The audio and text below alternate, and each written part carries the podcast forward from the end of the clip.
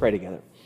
Heavenly Father, thank you so much for this morning. Thank you just for this time uh, of worship, of being together. And uh, God, as we look into your word today, I pray that you would teach us and show us, help us um, to really take a good self examination of our own lives um, and what our lives look like in relationship to you and in relationship to others. In Jesus' name, amen. So it was three years and 11 months ago to the day, today, February 11th, that COVID hit the world, right? It was March 11th, and you may remember, I mean, that was March 11th was like a very significant day. The NBA was canceled, the stock market was crashing, they were canceling the NCAA tournament. Uh, I remember we got calls don't send your kids back to school. We were on vacation actually and got a call from our son's college that said, don't come back from vacation. So that was three years and 11 months ago today. And as we look back on COVID and, and that time, especially those first kind of, you know, three, six, nine months or so of COVID, there was a lot of difficulty when it came to COVID, right? The stock market crashed. Kids didn't go to school. There were mandates. They had to stay home. People lost their jobs. There was uh, just emotional and depression and kind of mental health issues that were magnified. There was more divorces filed in that time period. There was a lot of stuff. There was division as far as like masks and no mask and get the vaccine and don't get the vaccine. There was a lot of difficulty in that period. And we don't typically look back at that period with very much fondness. However, I think for many of us, there was sort of a high point. And it was this is that we were forced to stop hurrying around. That we had this sort of forced slowdown because youth sports weren't happening, because gatherings weren't happening, because you just you couldn't go out as much. And we didn't hurry around nearly as much as we do in a typical kind of time. I mean, the only hurry that we did is we, you know, we took off our nighttime pajamas and we put on our daytime pajamas, right? Like that was our, the hurry, and we didn't even hurry when we did that. Today, we're beginning a new sermon series, and it's titled No More Hurry. And my hope and my goal and my prayer for this series is that instead of a hurry hurryless or a slowing down being forced upon us by this virus that happened almost four years ago, that instead that we would look at our lives and make some choices about what would it look like to eliminate hurry in our lives. I love uh, Jeff Foxworthy's comedy sketch. You might be a redneck if you know. You might be a redneck if he's got that accent. If your home, if your if your home is mobile, but most of your cars aren't, you might be a redneck. You might be a redneck if fifth grade was your senior year, and you might be a redneck if you go outside to get something out of the fridge. You might be a redneck if. In like vein, you might have a problem with hurry if you are bothered when you don't pick the fastest line at the grocery store. You're the landing and go, oh, I should have been in that line. They got the blue shirts ahead of me. Oh, the lady with the baby's ahead of me, right? If that's, you may have a hurry problem if that's you. You may have a hurry problem if you don't go to the grocery any store anymore and you're filled with pride because, oh, no, we do click it now. So, you know, you may have a hurry problem for a different reason there. You may have a hurry problem if, when you reheat your coffee or your hot chocolate for 20 seconds, you find something else to do at the same time to fill that time. You may have a hurry problem if you use two in one shampoo to save time with conditioning and shampooing. And you may have a hurry problem if you use a conference call as an opportunity to multitask. Right? So, those are things that I'm guilty of. Some of you are guilty of those. But these are just kind of different things. Um, and I'm kind of poking fun at myself and us with these things when it comes to hurry. But the fact is that as we look at hurry in our lives and over busyness and over stress and just over, over all of that stuff, there are some more serious issues and symptoms that come out of that.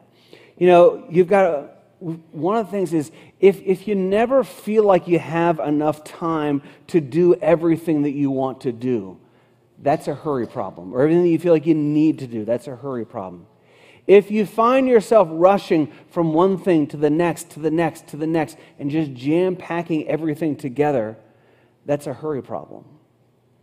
If you find that you're doing so much That things that you would normally enjoy, you don't enjoy because you don't have the time to actually enjoy them because you're thinking about the next thing to do. Or if there's so many things that feel like obligation in your life that you can't do things that you enjoy, then you have a hurry problem.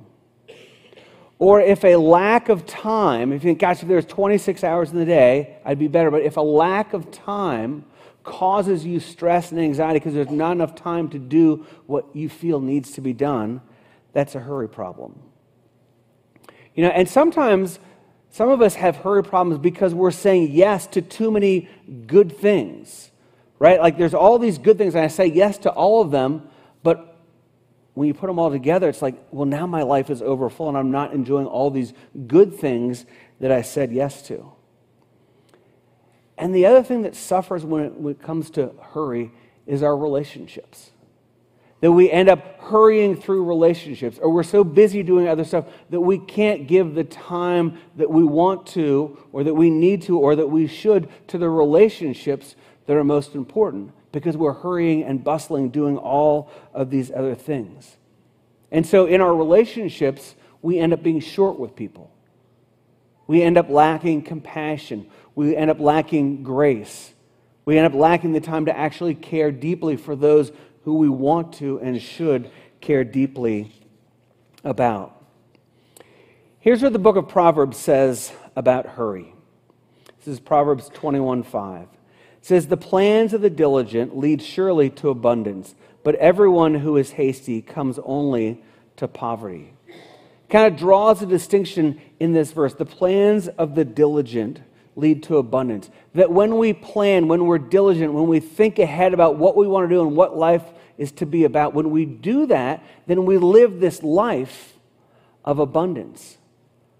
But when everyone who is hasty, when we hurry about doing life, it says that life comes and it's about poverty. And it's not talking necessarily about financial rich and poverty, although that could be a consequence. But we just have a poverty of life a life suckingness that comes because we're hurrying through it in our relationships and the things that matter, things that we value in life.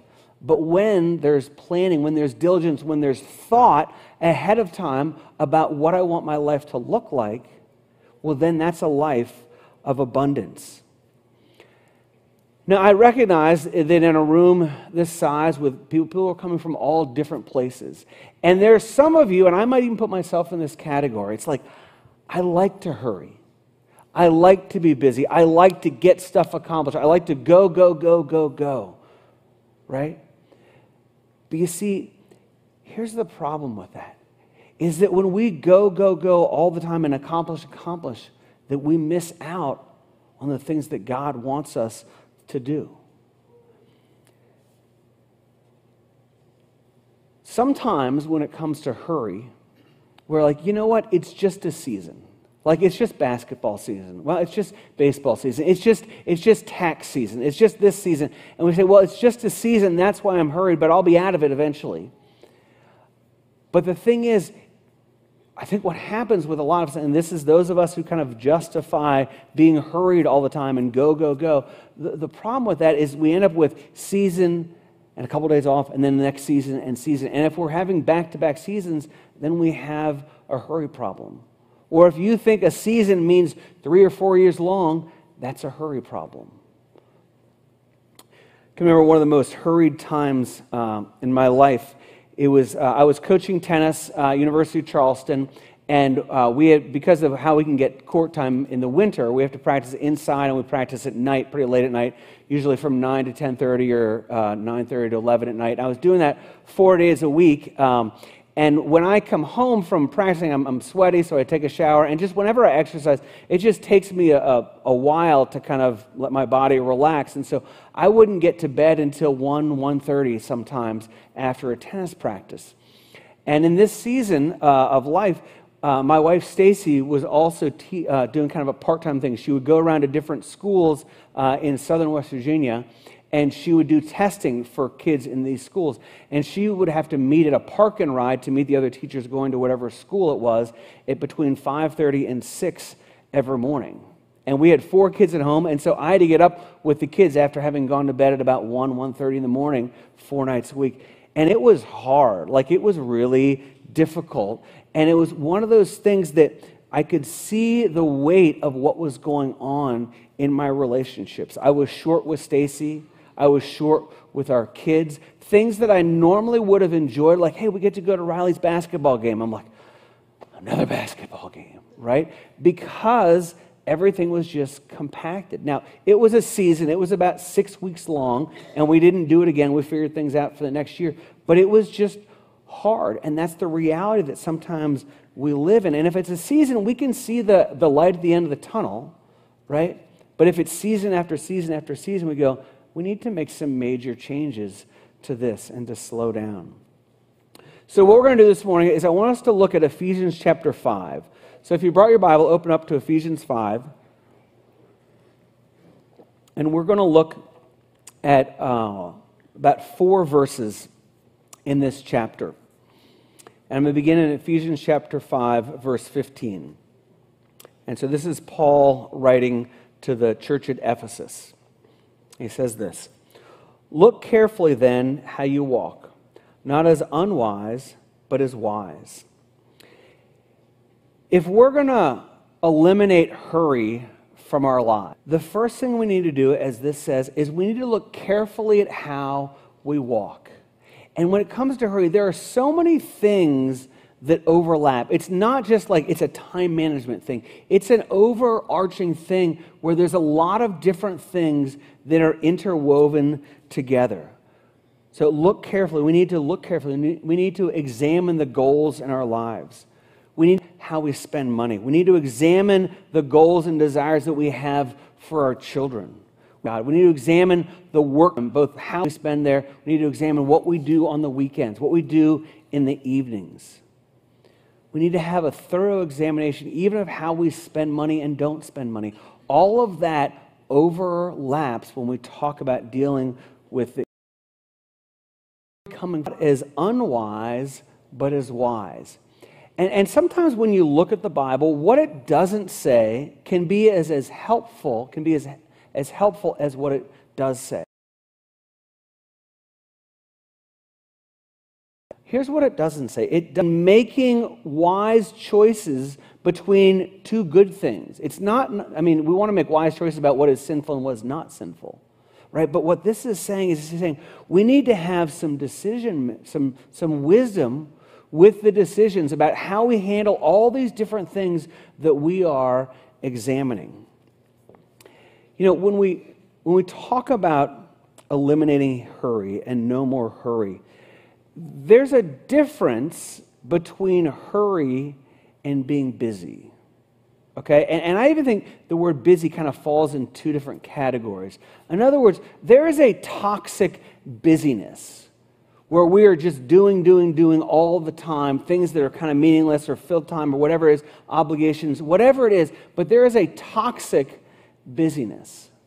But there's also healthy busyness or to be busy doing good things. And we need to kind of understand that because when I first started to look at this and, and eliminate hurry, there was a bit of me that didn't like that. In other words, like I, I see value in being productive for what God wants us to do.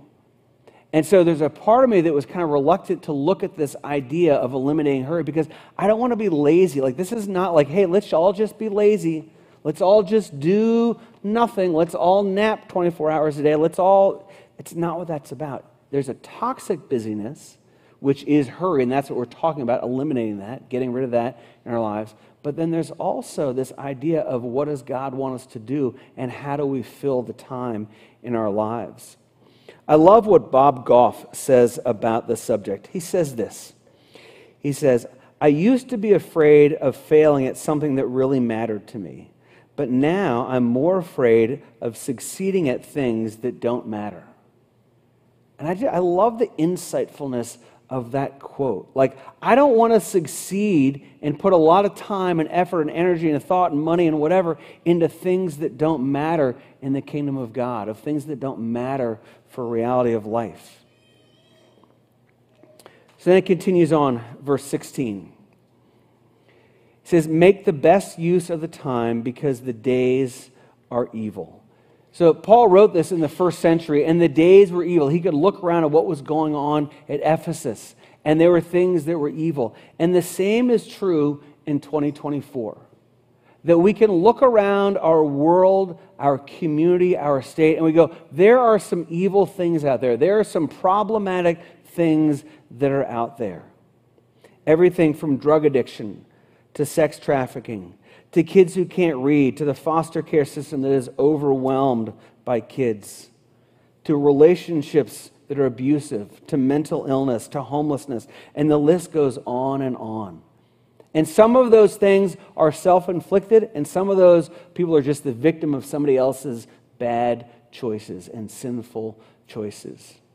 And so when it says the days are evil, make the best use of time about how are you going to lean into these things that are evil. And that's what it says next. It says, Therefore, do not be foolish. This is verse 17. But understand what the will of the Lord is. Understand what the will of the Lord is. It's not just like, hey, what is God's will overall? It's, it's connected to because the days are evil. Because there is evil and difficulty and problems in our world, understand what is the Lord's will for you because God wants us to lean into these problems because the days are evil. Let me read that list again to you. And this is just kind of my quick thought list drug addiction, sex trafficking, kids who can't read, foster care system that's overwhelmed, abusive relationships, mental illness, homelessness. And there is so many more than that, right? And here's the thing is, is I look at that list and I drive through town and I think about all that, that that's going on. And it's like, I will become toxically overwhelmed if I try and solve all of those problems. I just can't. I just can't do it all. But here's what we can do is we can lean into one of those things or maybe two of those things and say, you know what, I can make a difference with kids who can't read and don't have a good education. I can make a difference with homelessness. I can make a difference with people who are incarcerated. I can make a difference. And we lean into that. We can't do it all, but we can lean into something. Then here's the next verse, verse 18. It, it, sort of seems out of place, but when we put it in context, we go, oh, that makes sense. It says this and do not get drunk with wine, for that is debauchery, but be filled with the Spirit. You go, that's a little bit odd. Why is Paul talking about the sin of drunkenness in the middle of this passage? But he does so with intention, right? He says, do not get drunk with wine, right? Do not get drunk with wine or Chardonnay or hard seltzer or Jägermeister or whatever. He says, don't be drunk with that. Because what happens when we get drunk with those things, right? When we get drunk, those control us, right? How many of us have made bad decisions because that was in us, right? But then we look at the flip side and said, but be filled with the Holy Spirit. You see, the, the, the way that it works is the Holy Spirit is to be our guide in life to help us to lean into, to know what to lean into. So that's why Paul puts this here. He's saying, What is it that's going to guide your life? What are the things that are going to make your decisions day by day? Is it spirits inside of you, or is it the Holy Spirit who lives and dwells in you? In the um, bumper video that we watched earlier, it's the kind of the hurriness of that bumper video um, built there's a quote that was put in there that I want to point out. It said, You must ruthlessly eliminate hurry. It's by a guy named Dallas Willard. Um, John Mark Comer wrote a book by the same title, The Ruthless Elimination of Hurry. And if you want a book that kind of goes along with this series, uh, that's a great book that really um, just brings out so many great points. And I'm actually going to quote him a little bit later. But the idea here is we go, we need to eliminate hurry. And so, what we're going to do over these next four weeks is we're going to look at four different things that are going to help us to eliminate hurry in our lives, the toxic hurry in our lives solitude, Sabbath, simplicity, and slowing. Those four things. And even with solitude, we got a bit of a taste of that in the, in the worship service today, that just that calming, that quiet before the Lord. And so I want to talk the rest of the time this morning about solitude and what does that look like in our lives. So Matthew 6:33 says this, "But seek first the kingdom of God and his righteousness, and all these things will be added to you as well." In order to eliminate hurry in our lives, we need to put first things first, putting Jesus first. And what does that look like? And I want to talk about that in the specifics of hurry, but I want to talk about that first when we talk about the overall kind of macro of life. What does it mean to seek first God and His righteousness? Because you see, God created us to be in relationship with Him. That's how God creates, to be in right relationship with Him. But the problem is that we sin that all of us have committed sins and we have broken that relationship. And there's a penalty for breaking that relationship. It says, For the wages of sin is death. That because we break this relationship that God started and put us in, because we break that relationship, the penalty is death spiritual death, physical death, eternal death, separation from God for all eternity. But God still wanted to have relationship with us. And so he solved the problem by sending Jesus Christ to die on the cross for our sins. It says, But the gift of God is eternal life. That we can have eternal life. We can have right relationship with God because Jesus Christ died on the cross for our sins. But there's a decision to be made. You see, Paul in this letter to the Romans, he calls it a gift.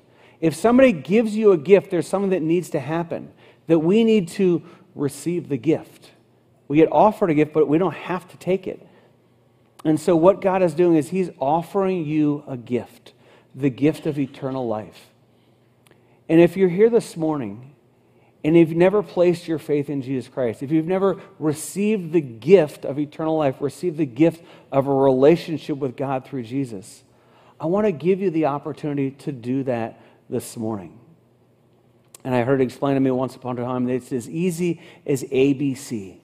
A means admit that we're sinful and separated from God. B is believe in Jesus that he died on the cross for my sins. And C is commit all that I know of myself to all that I know of God.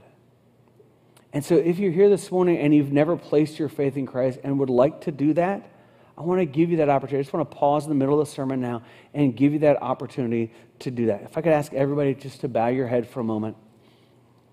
And if you're ready to place your faith in Christ, pray this with me. Heavenly Father, I admit that I am sinful. I believe that Jesus Christ died on the cross for my sins in my place. And I now commit all that I know of myself to all that I know of you. Amen. Now, that prayer, it doesn't matter the exact words that you say, but that is a prayer, if you pray that prayer, that beginning a relationship with Christ.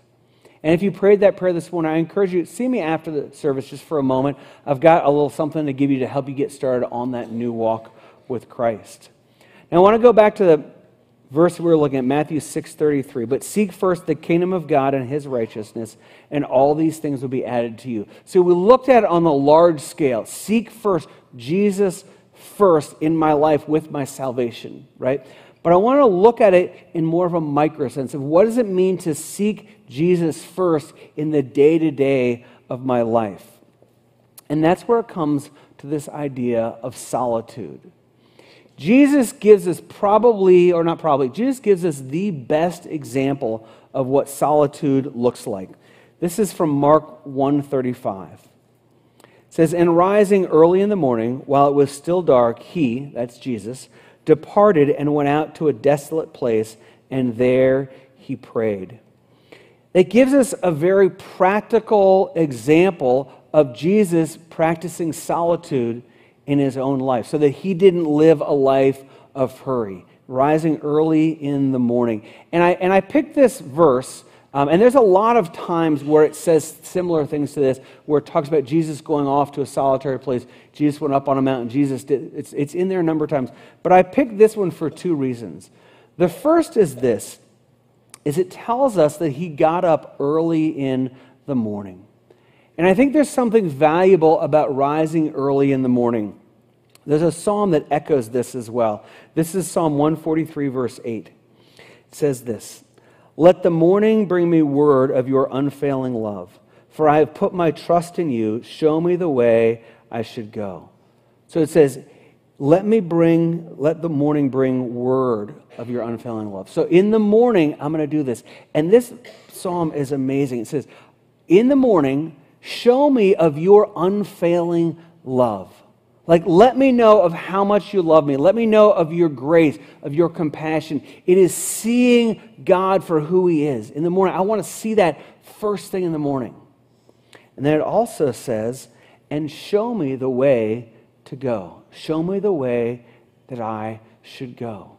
And so, first thing in the morning, we're saying, God, show me where to go. Show me what to do today. Show me what to do this week. Help to order my day that I make wise decisions and not unwise decisions with my time, with my relationship, with everything that I do. And the thing about this is, again, I love this idea of in the morning because when it's in the morning, we start our day with God and He guides the rest of our day. And when we start our time with God in the morning and have this daily time, we're never more than 24 hours away from God speaking to us. Have you ever thought about that? Like, if you spend regular time with God, whether it's in the morning or some other time, you're never more than 24 hours away from God speaking into your life, of reminding you of His unfailing love, of reminding you of His compassion, of reminding you of His commands, of His promises. And never more than 24 hours away from being able to say, Order my days. Show me how to live this day. I said there's two reasons why I picked this verse from Matthew or from Mark 135. Um, one is it says he rises early in the morning. The other reason I picked this among the other ones where Jesus spends solitude time with his father is because of the context. And I love the context of how this comes. So here's what comes before this. This is Mark 132 to 34. it says, That evening at sundown, they brought to him all who were sick or oppressed by demons. And the whole city was gathered together at the door, and he healed many who were sick with various diseases and cast out demons. So that's the day before. Incredibly busy day. Ministry is booming. People are bringing sick people. Bring, he's getting to heal and teach. I mean, this, all, ministry is absolutely booming, right? He may be even feeling a little bit overwhelmed, a little bit hurried. And so, what does he do? he goes and spends time in solitude early the next morning with his father. And then look what happens next. This is verse 36. Simon and those who were with him searched for him, and they found him and said to him, Everyone is looking for you. And he said to them, Let us go on to the next town, that I might preach there also, for that is why I came out. Ministry is booming. Everybody wants to be with Jesus, but he says, let's go. Let's move on. You see, Jesus slowed down, so to speak, and allowed the Holy Spirit, allowed his Father to speak to him. And his Father said, It's time to move on. And that decision didn't make a whole lot of sense because ministry is booming. Why would you move on? but he slowed down enough in prayer to hear his father say, It's time, let's go to the next town. I want us to have that same practice, to be able to slow down every day and hear from God. In the silence, in the listening through His Word, to slow down and to make that solitude a practice in our lives A couple of resources that may be helpful for you. In the lobby, we have a, a black table out there next to one of the pillars. Uh, and there's something called the Riveridge Daily. And the Riveridge Daily is basically uh, just a piece of paper, gives you a chapter reading some things to ask yourself as you're reading the chapter. You might want to go through that. There's also out there, there's some bookmarks uh, 40 days of this, 40 days of that. Maybe you want to do that, and that'll help you to start on the right path. Um, the visual behind me is called YouVersion. There's an app that you can download on your phone where you have a Mac or an Android or an iPhone or an Android phone. But you download this, and it's got the Bible there, but it has all of these reading plans, like thousands and thousands of reading plans that are as short as like three days and as long as months. And you say, hey, I want to learn about prayer. I want to learn about not being so busy. I want to learn about stress. You can just search it and it'll put you on a reading plan. But that's an opportunity for you to have the solitude before God. Now, I want to speak to just a few of you as we close up here. There's some of you that have been doing solitude for a long time. And I want to give you kind of Solitude 2.0 and give you five suggestions. Uh, and don't do all of them, but maybe pick one or pick two and say, hey, I want to add this to what my solitude, what my quiet time, what my devotional time with God already looks like. So the first one is consider reading the study notes at the bottom of your Bible. Right? Instead of just reading the passage, read the study notes and see what else you can dig and learn from what's included there. Here's the second uh, idea is add a time of listening to your solitude time, right? So pray, read the Bible, but just allow yourself to be quiet, like we were earlier today, just to be quiet and hear from the Lord. Here's another idea is read a chapter of a good Christian book on top of this. This is something that I started uh, actually over COVID. And so I read the scriptures, write some stuff down, and then I read a chapter or a portion of a chapter. Maybe you add that. Another word is um, memorizing. Maybe add memorizing scripture to your time of solitude. And the fifth idea is add journaling. Just jot down the things that you're learning. If that's not a practice that you do, to write some things down. Again, those are just kind of solitude 2.0 things that if you've been at this for a while, something to maybe grow. Because we talk about this a lot, a lot at River Ridge, taking your next steps in your journey with God. And so, if solitude with God is a part of your life already, well, what would the next level of solitude? What's the next step with you and solitude? I want to close with this. At River Ridge, we talk a lot about loving people, right? We talk a lot about loving those who are close to us, loving those in the church family, loving those who are far from God, right? We talk about love a lot. But I came across this quote that's on the screen from John Mark Comer, and I really just, it, it spoke to me. Hurry and love are incompatible. Hurry and love are incompatible. When we are hurrying through life, we cannot slow down enough to love people well, to love our family, to love people who are far from God, and everybody in between. And so, because we want to love well, we want to eliminate hurry from our lives. Let's pray. Heavenly Father, thank you so much for this morning. Thank you for this opportunity to look into your word. And God, I pray that you would teach us and show us and, and keep bringing examples this week into our lives of when we are hurrying too much and we lack love. Uh, but also give us examples in our lives when we slow down and we seek you in solitude and we see a difference in our lives and how we treat people. Father, I ask that you would help us to slow down so that we might do the things that you want us to do. In Jesus' name, amen.